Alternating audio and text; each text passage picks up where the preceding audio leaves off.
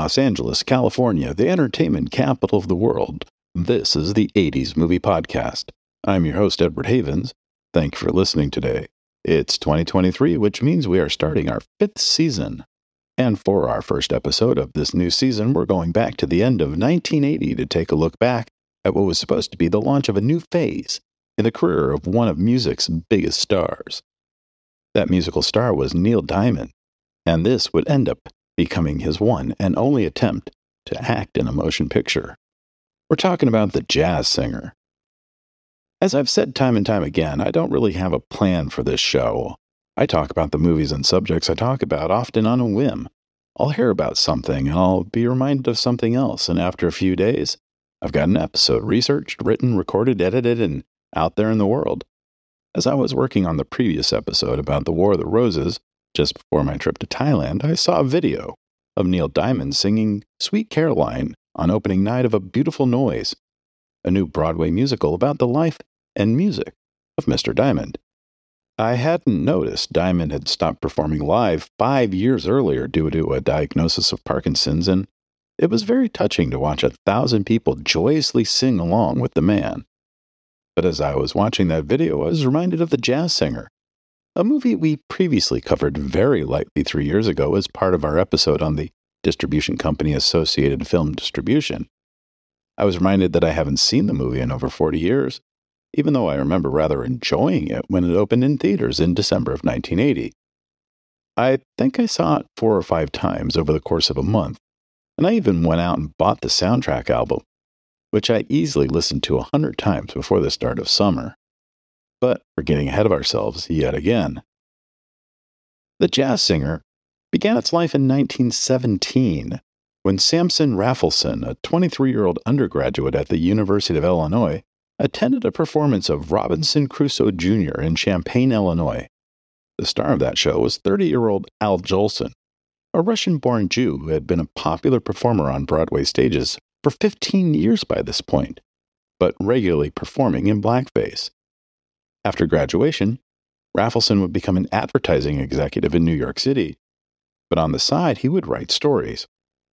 One short story called The Day of Atonement would be a thinly fictionalized account of Al Jolson's life, and it would be published in Everybody's Magazine in January of 1922.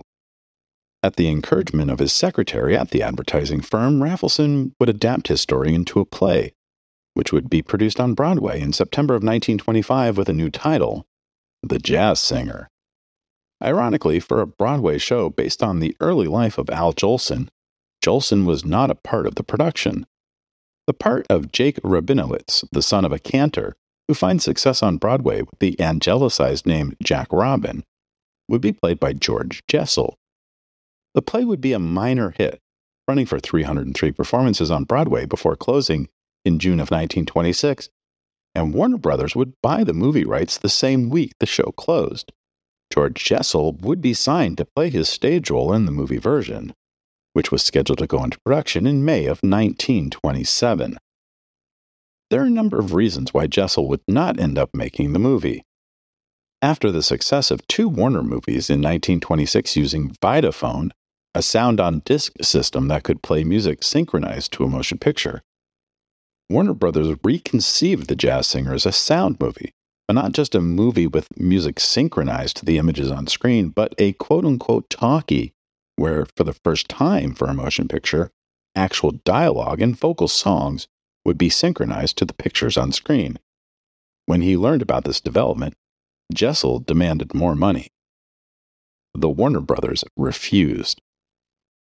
Then Jessel had some concerns about the solvency of the studio. These would be valid concerns as Harry Warner, the eldest of the four eponymous brothers who ran the studio, had sold nearly $4 million worth of his personal stock to keep the company afloat just a few months earlier. But what ended up driving Jessel away was a major change screenwriter Alfred A. Cohen made when adapting the original story and the play into the screenplay. Instead of leaving the theater and becoming a cantor like his father, as it was written for the stage, the movie would end with Jack Robin performing on Broadway in blackface while his mom cheers him on from one of the box seats with Jessel off the project, Warner's would naturally turn to Eddie Cantor. Like Al Jolson, Eddie Cantor was a Jew of Russian descent, although, unlike Jolson, he had been born in New York City. Like Jolson, he had been a star on Broadway for years, regularly performing in and writing songs for Florenz Ziegfeld's annual Follies shows. And, like Jolson, Cantor would regularly appear on stage in blackface. But Cantor, a friend of Jessel's, instead offered to help the studio get Jessel back on the movie. The studio instead went to their third choice Al Jolson. You know, the guy whose life inspired the darn story to begin with. Many years later, the film historian Robert Carringer would note that in 1927, George Jessel was a vaudeville comedian with one successful play and one modestly successful movie to his credit, while Jolson was one of the biggest stars in America. In fact, when the Vitaphone company was trying to convince American studios to try their sound on disc system for movies, they would hire Jolson in the fall of 1926 for a 10 minute test film. It would be the success of that short film, titled A Plantation Act and featuring Jolson in blackface singing three songs, that would convince Warner's to take a chance with the jazz singer as the first quote unquote talkie film. I'll have a link to the Plantation Act on our website at the80smoviepodcast.com if you're interested in seeing it. Al Jolson signed on to play the title character, inspired by himself, for $75,000 in May of 1927, which is the equivalent to $1.28 million today. Filming would be pushed back to June of 1927 in part because Jolson was still on tour with another show until the end of the month. Warner's would begin production on the film in New York City in late June, starting with second unit shots of the Lower East Side and the Winter Garden on Broadway, shooting as much as they could until Jolson arrived on set on July 11th. Now, while the film has been regularly touted for nearly a century as the first talking motion picture, the truth is there's very little verbal dialogue in the film. The vast majority of dialogue in the movie was still handled with the traditional silent movie use of caption cards, and the very few scenes featuring what would be synchronized dialogue were saved for the end of production due to the complexity of how those scenes would be captured. But the film would be finished shooting in mid September. The $422,000 movie would have its world premiere at the Warner Brothers Theater in New York City not three weeks later on October 6, 1927, where the film would become a sensation Sadly, none of the Warner brothers would attend the premiere, as Sam Warner, the strongest advocate for Vitaphone at the studio, had died of pneumonia the night before the premiere, and his remaining brother stayed in Los Angeles for the funeral. The reviews were outstanding, and the film would bring in more than $2.5 million in rental fees back to the studio. At the first Academy Awards held in May 1929, to honor the film's release between August 1927 and July 1928, the jazz singer was deemed ineligible for the two highest awards Outstanding Production, now known as Best Picture, and Unique and Artistic Production, which would only be awarded this one time, on the grounds that it would have been unfair to have a sound picture compete against all the other silent films. Ironically, by the time the second Academy Awards were handed out in April 1930, silent films would be practically a thing of the past. The success of The Jazz Singer had been that much of a tectonic shift in the industry. The film would receive one Oscar nomination for Alfred Cohen's screenplay adaptation, while the Warner Brothers would be given a special award for producing The Jazz Singer for, quote, the pioneer outstanding talking motion picture which has revolutionized the industry, end quote, as the inscription on the award read. There would be a remake of The Jazz Singer produced in 1952, starring Danny Thomas as a Korean War veteran who thankfully leaves the blackface in the past, and a one hour television adaptation of the story in 1959 starring Jerry Lewis. And if that sounds strange to you, Jerry Lewis, at the height of his post Lewis and Martin success, playing a man torn between his desire to be a successful performer and his shattered relationship with his cantor father, well, you can see for yourself if you desire on the page of this episode on our website. It, it is as strange as it sounds. At this point, we're going to fast forward a number of years in our story. In the 1970s, Neil Diamond became one of the biggest musical stars in America. While he wanted to be a singer, Diamond would get his first big success in music in the 1960s as a songwriter, including writing two songs that would become big hits for the Monkees I'm a Believer and A Little Bit Me, A Little Bit You. And really quickly, let me throw out this weird coincidence here. Bob Rafelson, the creator of the Monkees, who would go on to produce and or direct such films as Easy Rider and Five Easy Pieces, was the nephew of Samson Raphaelson, the man who wrote the original story on which the jazz singer is based. Anyway, after finding success as a songwriter, Diamond would become a major singing star with hits like Girl, You'll Be a Woman Soon, Sweet Caroline, and Song Sung Blue. And in another weird coincidence, by 1972, Neil Diamond would be the first performer since Al Jolson to stage a one man show at the Winter Garden Theater on Broadway. By 1976, Neil Diamond was hosting specials on television. And one person who would see one of Diamond's television specials was a guy named Jerry Leider, an executive at Warner Brothers in charge of foreign feature production.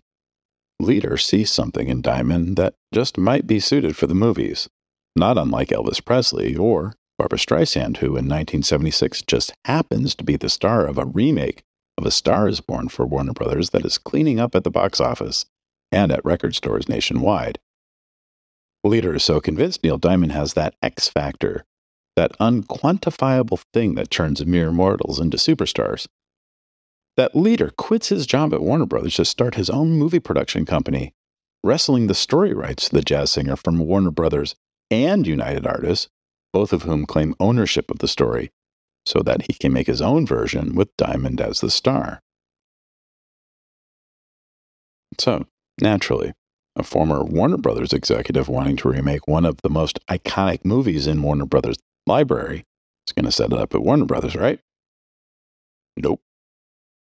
In the fall of 1977, Leider makes a deal with MGM to make the movie. Diamond signs on to play the lead even before the script is written, and screenwriter Stephen H. Foreman is brought in to update the vaudeville based original story into the modern day while incorporating Diamond's strengths as a songwriter to inform the story. But just before the film was set to shoot in September 1978, MGM would drop the movie, as some executives were worried the film would be perceived as being, and I'm quoting Mr. Foreman here, too Jewish. American Film Distribution, the American distribution arm of the British production companies ITC and EMI, would pick the film up and turn around and set a May 1979 production start date. Sidney J. Furie, the Canadian filmmaker who had directed Diana Ross in Lady Sings the Blues, would be hired to direct, and Jacqueline Bisset would be pursued to play the lead female role. But her agent priced their client out of the running. Deborah Raffin would be cast instead. And to help bring the kids in, producers would sign Sir Laurence Olivier to play Diamond's father, Cantor Rabinowitz. Sir Larry would get a cool million dollars for 10 weeks of work. There would, as always is with the case of making movies, be setbacks which would further delay the start of production. First, Diamond would hurt his back at the end of 1978 and he would need to go in for surgery in early January of 1979. Although Diamond had written and recorded all of the music that was going to be used in the movie, AFD considered replacing Diamond with Barry Manilow, who had also never starred in a movie before, but they would stick with their original star. After nearly a year of rest, Diamond was ready to begin, and the cameras would roll on the $10 million production on January 7, 1980. And, as always is the case with making movies, there would be more setbacks as soon as production began. Diamond, uniquely aware of just how little training he had as an actor, struggled to find his place on the set, especially when working with an actor like Sir Laurence Olivier. Director Furie, who was never satisfied with the screenplay, ordered the writer, Foreman, to come up with new scenes that would help lessen the burden Diamond was placing on himself and the production. The writer would balk at almost every single suggestion, and he eventually walked off the film, Herbert Baker, an old school screenwriter who had worked on several of the Dean Martin and Jerry Lewis movies, was brought in to punch up the script. But he would end up completely rewriting the film, even though the movie had already been in production for a few weeks. Baker and Furie would spend every moment the director wasn't actively working on the set reworking the story, changing the Deborah Raffin character so much that she would leave the production. Her friend Lucie Arnaz, the daughter of Desi Arnaz and Lucille Ball, would take over the role after Cher, Liza Minnelli, and Donna Summer were considered. Sensing an out of control production, Sir Lew Grade, the British media titan owner of AFD, decided a change was needed he would shut the production down on March 3, 1980, and fire director Furie. While Baker continued to work on the script, Sir Grade would find a new director in Richard Fleischer, the journeyman filmmaker whose credits in the 1950s and 60s included such films as 20,000 Leagues Under the Sea, Compulsion, Fantastic Voyage, and Dr. Dolittle, but had fallen out of favor with most studios after a string of flops. In fact, this would be the second film in a year where Fleischer was hired to replace another director during the middle of production, having replaced Richard C. Sarafian on the action adventure film Ashanti in 1979.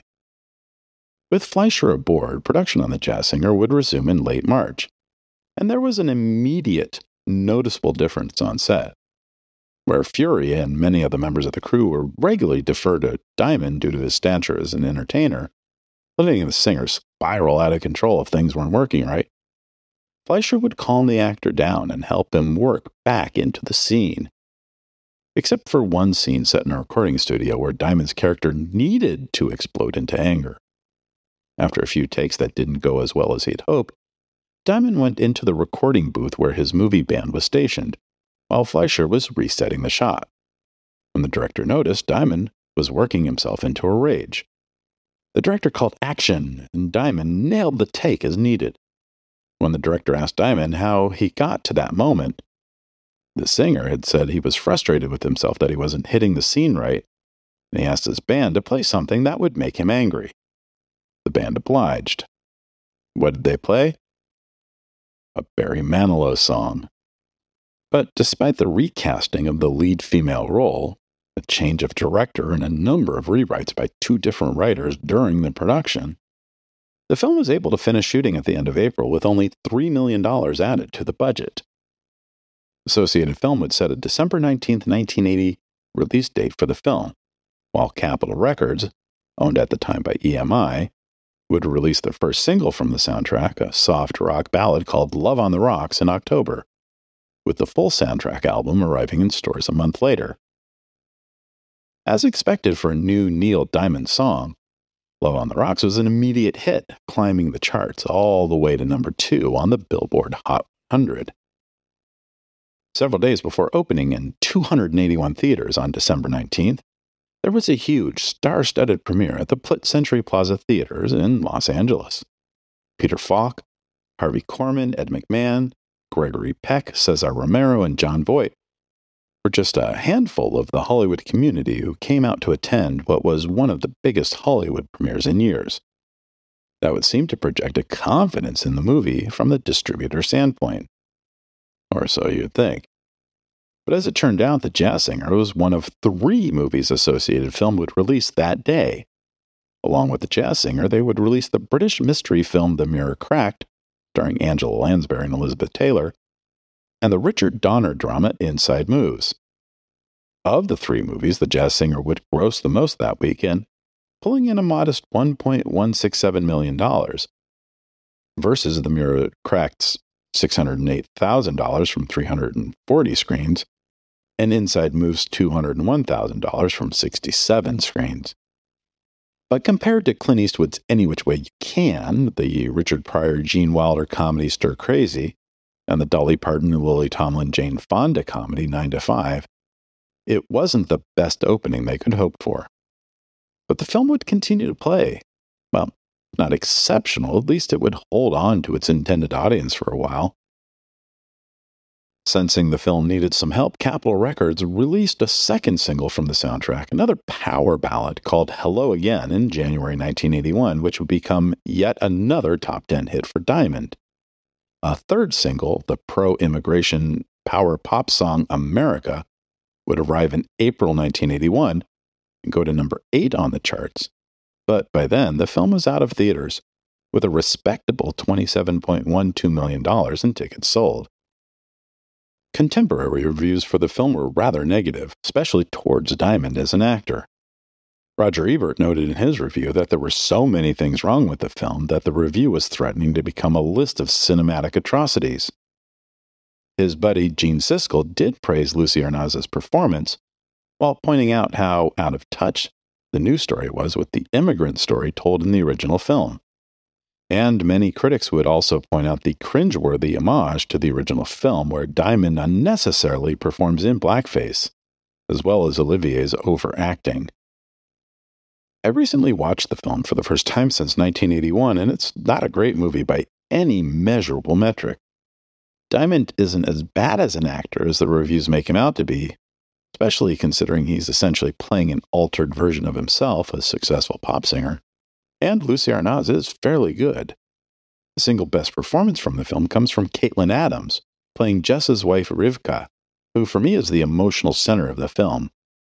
And yes, Olivier really does go all in on the scenery chewing. At times, it's truly painful to watch this great actor just spin out of control. There would be a few awards nominations for the film, including acting nominations for Diamond and Arnaz at the 1981 Golden Globes, and a Grammy nomination for Best Soundtrack Album.